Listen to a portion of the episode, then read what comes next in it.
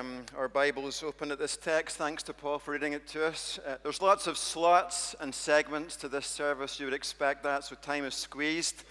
And then some of us have already been over the last few hours to not just one, but two services. We tip our hats to you. So let's just jump right into the heart of what's here for us. Notice, firstly, what's going on in a wider sense in this text. That is the main emphasis and Paul's angle. What's his angle as he picks up his pen and he writes into this church and he gives the whole place a great model for ministry? We need to see that first and then we'll narrow the angle and we'll come right into the theme that one would expect of a church's um, with each other kind of night. We'll get to that shortly. But notice, firstly, your attitude, Paul says, uh, so yours, uh, your church, we could say, uh, you as pastors and leaders and members, before ever we think of what's going on outside our church, you as church planters, uh, you as brothers and sisters in our Lord Jesus. Look at what he's saying to us. Your attitude in Philippi, and now even tonight, needs, he says, to be a mirror image of Christ's. And I want us to be thinking just a little this evening of what this means for, for you, uh, your church, and for me in all of our lives. It's much the same as what he says to us over in the eighth chapter of Romans, where he tells us that God is working everything in our lives all the time for our good. And yet, where is the good in our losses and struggles? Maybe some of us are sitting here this evening and we are right in that kind of place. And so Paul writes to unpack how he shapes even that for our good as we all are conformed next line, even in losses and even in struggles. This is what God does to me as He brings us right into the same image and likeness of Christ. It's the same thought. We got a text this week from a girl over in Ireland. Her, her father has died. Her eldest son, six years old, has cancer, and her youngest of three weeks is currently clinging to life as we speak in a coma. It is, frankly, the worst of times, and yet she wrote, Don't be angry in her text to her friends, for God has sent this to draw me close and work it for good as He makes me like Christ. What an amazing thing. So I want to say to you tonight that whatever else uh, we learn over the course of this short time as churches about big things like service and making a dent externally for the gospel of Jesus and being on mission and building churches and whatever else there is that's here for us in this text, there just is no doubt that this theme stands uh, as the huge internal need from which everything externally springs. In our ups and downs, when uh, we're young and when we're old, when we're busy and stressed, uh, the way we're leading in our churches, the way we're serving in our churches, in our thinking, it's our speaking, it's our giving. I'm not sure we want to limit this text because always he's saying all our attitudes must be a mirror of Christ's. And there is that thought. It's as plain as day, isn't it? The fifth verse. Jesus sets the tones. I'm trying to say that's the general thrust, the whole point of this text that our healthiness outside bleeds from church life inside, in which Jesus is constantly setting the tones. Jesus models life. Jesus fixes the bar. Jesus is Christianity. Jesus is the example that we need in our church. Jesus is, Jimmy, if you're here, the example that you need in your life. Jesus is the standard bearer for all of our lives. Jesus is, we could say, a kind of prototype for me. Now, that's this text. And I guess we could finish and kind of just camp in that statement and down our tools, so to speak, and recognize that not one of us are going to play any part in gospel advancement, though there are great strategies, and not one of us will be involved in a great harvest of souls for Jesus, though there are great opportunities, unless first it is Jesus who is being seen in me. Because look at what he says to us. I know we haven't really the time to stop at this point, but look at what he says to us as he mentions, he could pick anything, but look at what he mentions here tenderness, also compassion, first verse. You see? So that tenderness and compassion, both, he's saying, are marking our lives, and tenderness and compassion, both are fixtures in our churches. And we're not rough round the edges. And we're not rough husbands with our wives, and we're not rough as leaders, and we're not lacking pastoral skills, and we're not riding roughshod and trampling carelessly on people's feelings. And why not? Well, because he tells us your attitude needs to be the same as that of Christ Jesus. It's an amazing statement. Uh, Jesus was tender. So suddenly he's saying it's not good enough to have the steam in our ears or just being indifferent to the needs of others because the church is this movement that follows in the footsteps of the one who models both those traits to me. He mentions in verse 4 the sin of feathering our nests, and now he's really getting right into the heart of his message and this issue of the church that's packed out with humble servants and yet, first, here's this sin, he says, of feathering our nests. And when we're fixated all the time with, with our interests and lives and comforts and preferences, and, and we're not burdened for others, and we're not thinking of others, and we're not spending our lives in the service of others, and all the while there's, there's that wee family right under our noses, or, or some, I don't know, area of our city that's broken and needing Jesus. And yet, all our attitudes need, he says, to be the same as that of Christ Jesus, who, being in very nature God, did not consider equality with God something to be grasped, but he made himself nothing taking the very nature of a servant and being uh, made in human likeness and being found in the appearance as a man, he humbled himself and became obedient to death, Paul says, and even the death of a cross. And what I'm about to say to you tonight is that over and above every strategy and every conference and every preacher, every book, every manual, it is this text.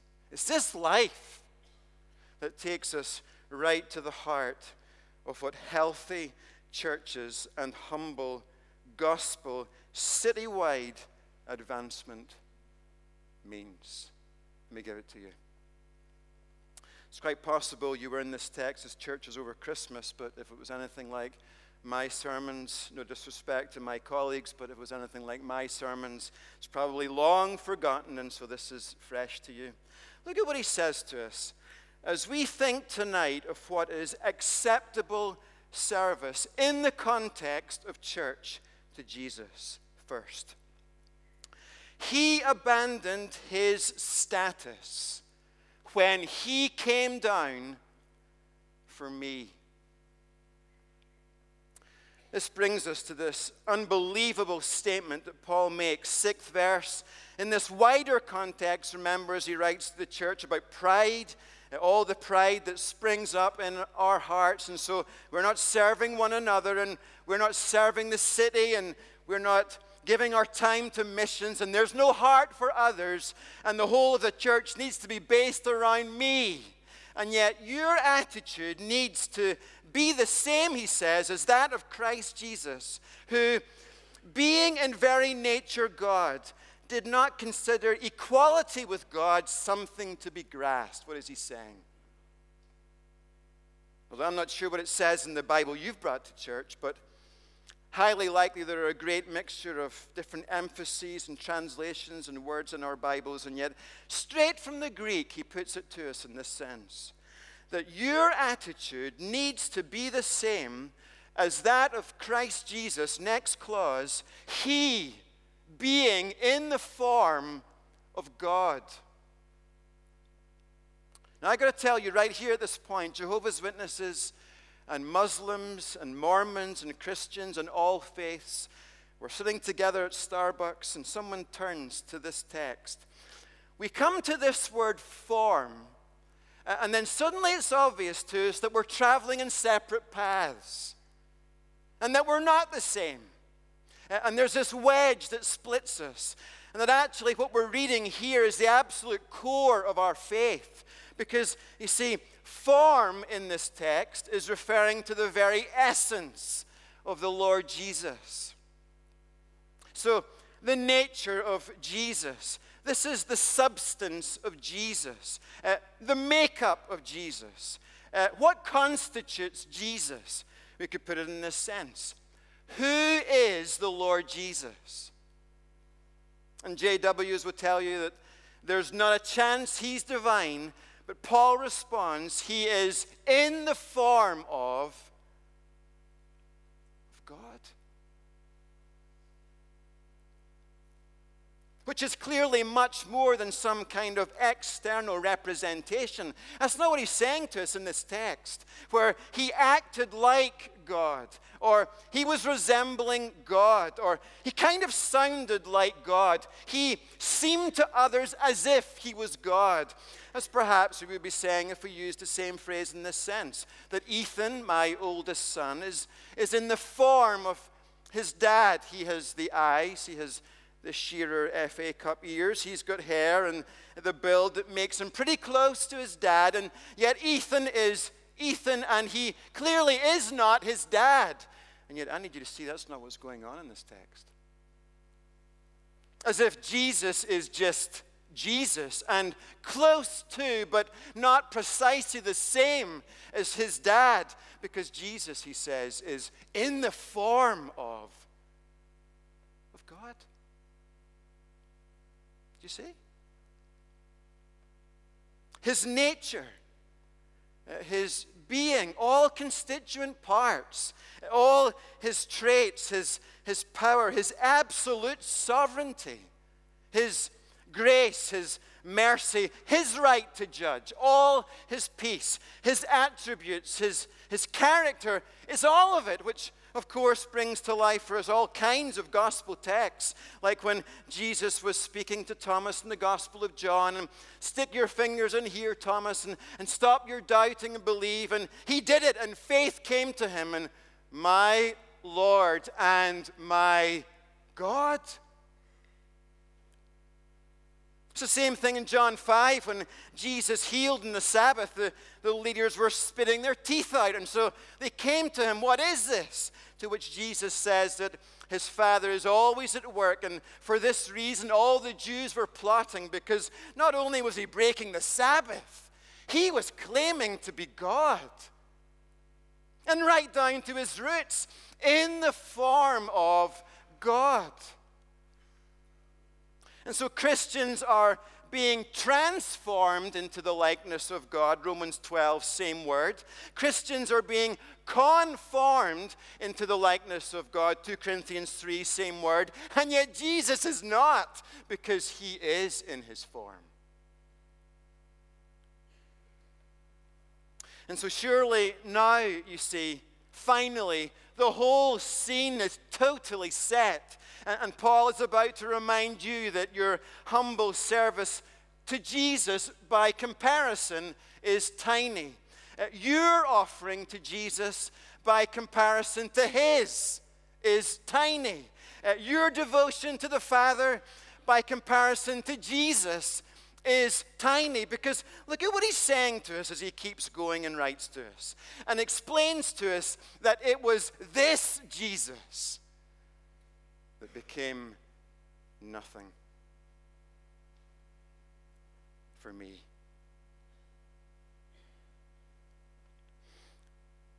emptied. Our model. Poured. Drained to the dregs. That's what he's saying in the Greek text.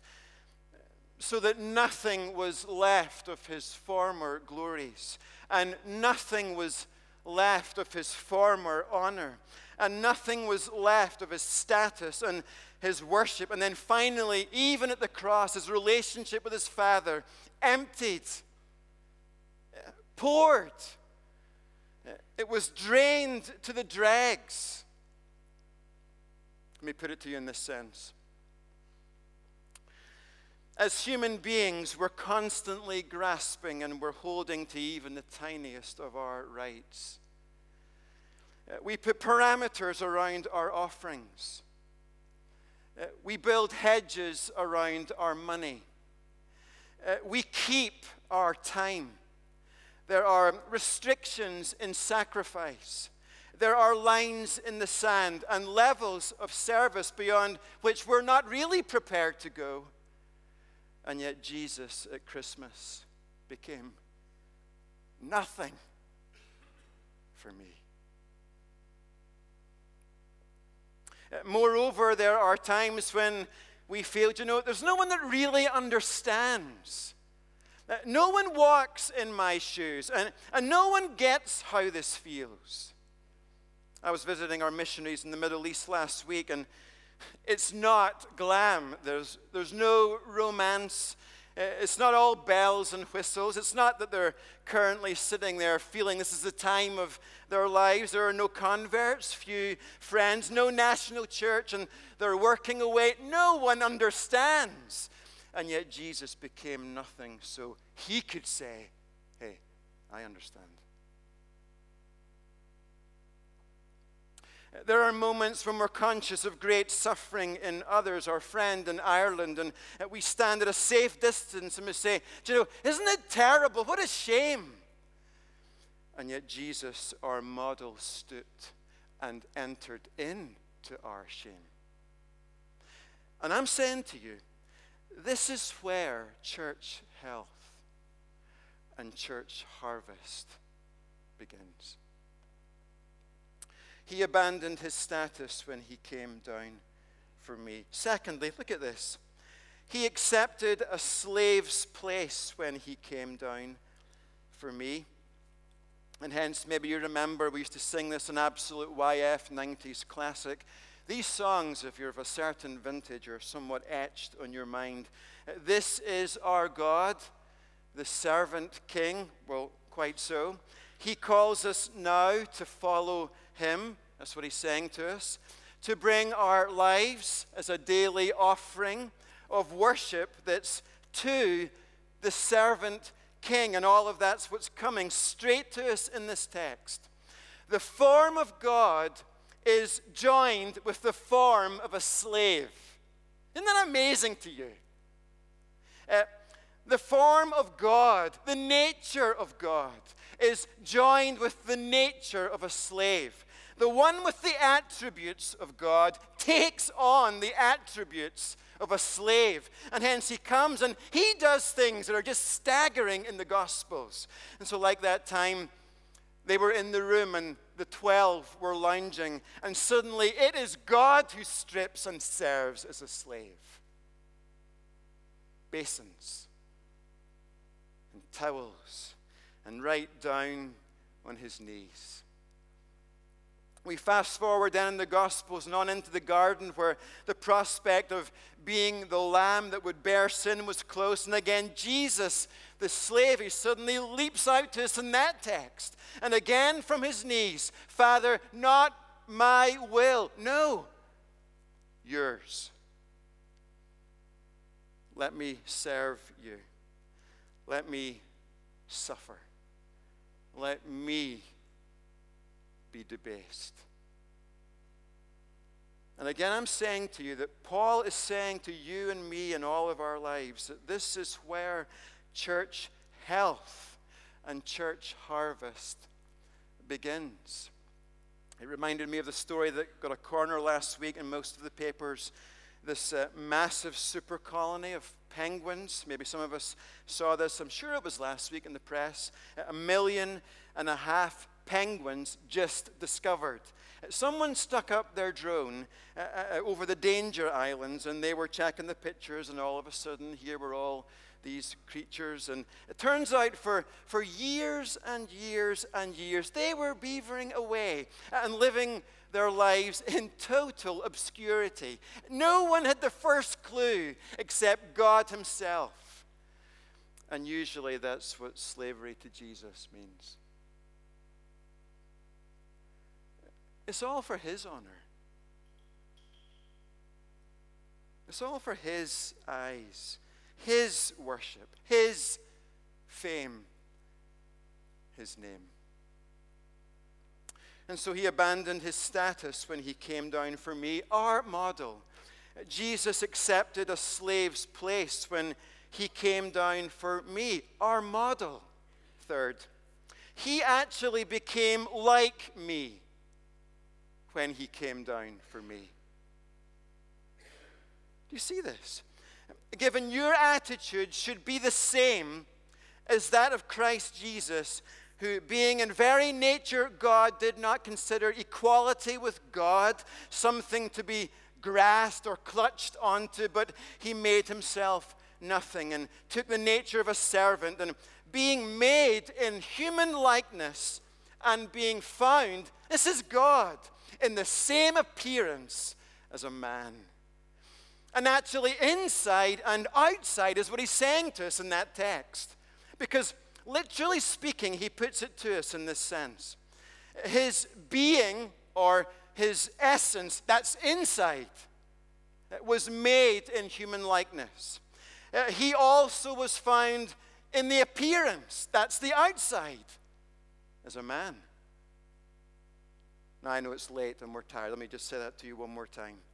Uh, his being or his essence inside was made in human likeness, and he also was found in appearance on the outside as a man. And so, you see, not half God and half man. That's not what he's saying to us. Not God kind of masquerading as a man, but actually all God and all man.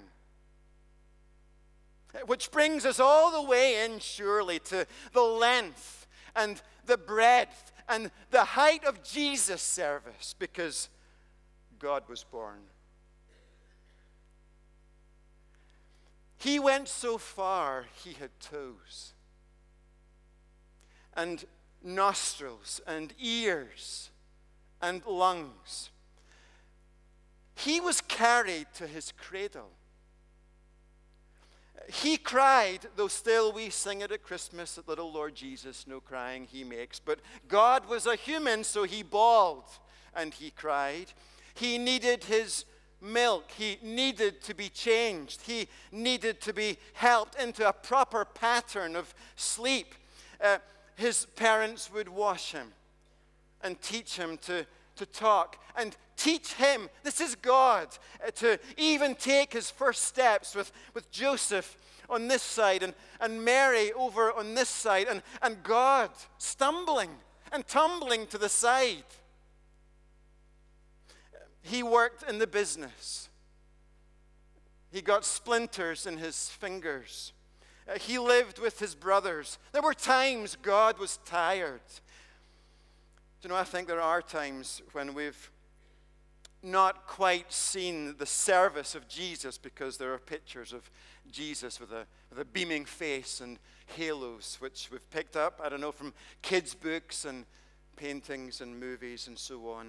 And yet, isn't it interesting, again in the Gospel of John, that when Jesus was right on the cusp of his ministry, he needed John to say it. Behold, look, here's the Lamb. He's here. Because so ordinary were his features, they hadn't a clue who he was. And God had traveled so far, and he had descended so deep, and he had gone to such lengths that he now stood on this earth and he looked just like. Isn't that amazing to you? Fourth, Jesus abandoned his status when he came down for me. He accepted a slave's place when he came down for me. Jesus became like me when he came down for me. Fourth, Jesus actually died when he came down for me. And you know, over the course of the last number of months, uh, some of our saints have left this world, literally before my eyes, dying and expiring as life ends. It has staggered me as I've traveled from hospitals back to the house that Jesus' service to reach me would extend to that state death. I mean, isn't it humbling to you how safe and self centered your service can be?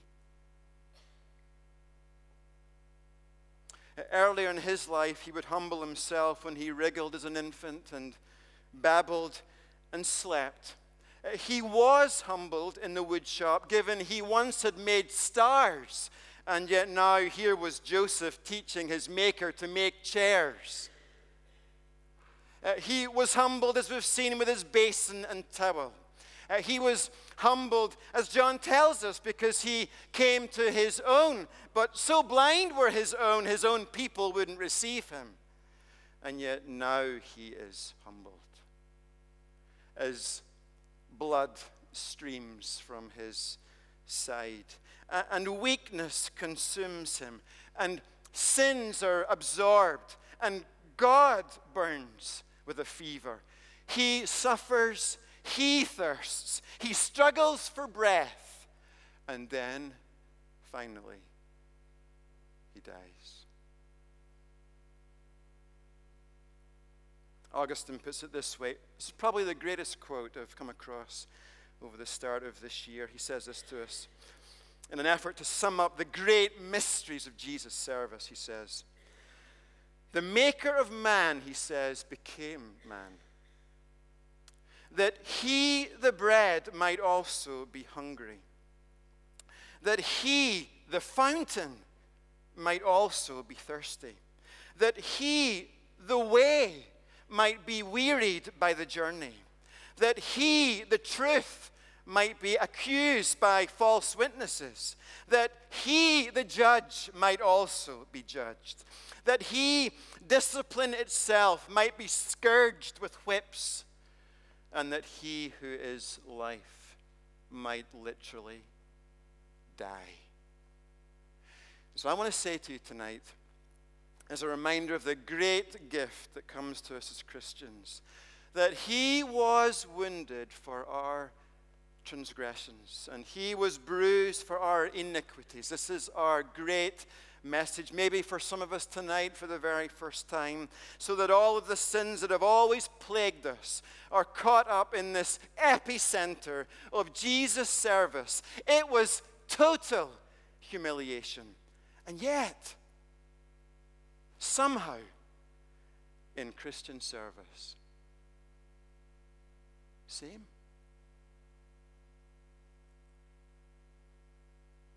A carrying of our crosses, a laying down of our lives. And so Jesus abandoned his status when he came down for me. He accepted a slave's place when he came down for me. He actually became like me when he came down for me. Jesus actually died when he came down for me. Lastly, Jesus ascended because he came for me. Hence the therefore that's there right at the start of the ninth verse. And here he is in our text risen and seated and exalted and lifted up to the highest place, as it says in the ninth verse, and giving us time. That's the point. Uh, even over the course of this service, so that at the name of Jesus, even our knees would bow. Think about that statement. Completely surrendering our lives across our churches before Jesus' name, so that our tongues confess, so that our sins are left, so that selfishness leaves me, so that self centeredness leaves me, being uninterested in the needs of others. That leaves me. Uh, being lukewarm when it comes to gospel expansion, that leaves me. And my attitudes from this point are the same as this humbled Christ Jesus who stepped up from his throne and reduced himself to a seat and became nothing for me. Emptied himself to the dregs and then ultimately hung as an offering for my sins on the tree. Listen, may this Jesus set the tone in all of our churches. Imagine. May he be the example to all of the pastors. May he be our model. All of us as Christians. May He set the temperature that defines us as a partnership. May He constantly be seen in every church relationship. May His service for me be seen in my service to others, so that inside there is health and outside there is a harvest. May He be our guide and our leader and our King. Let's pray.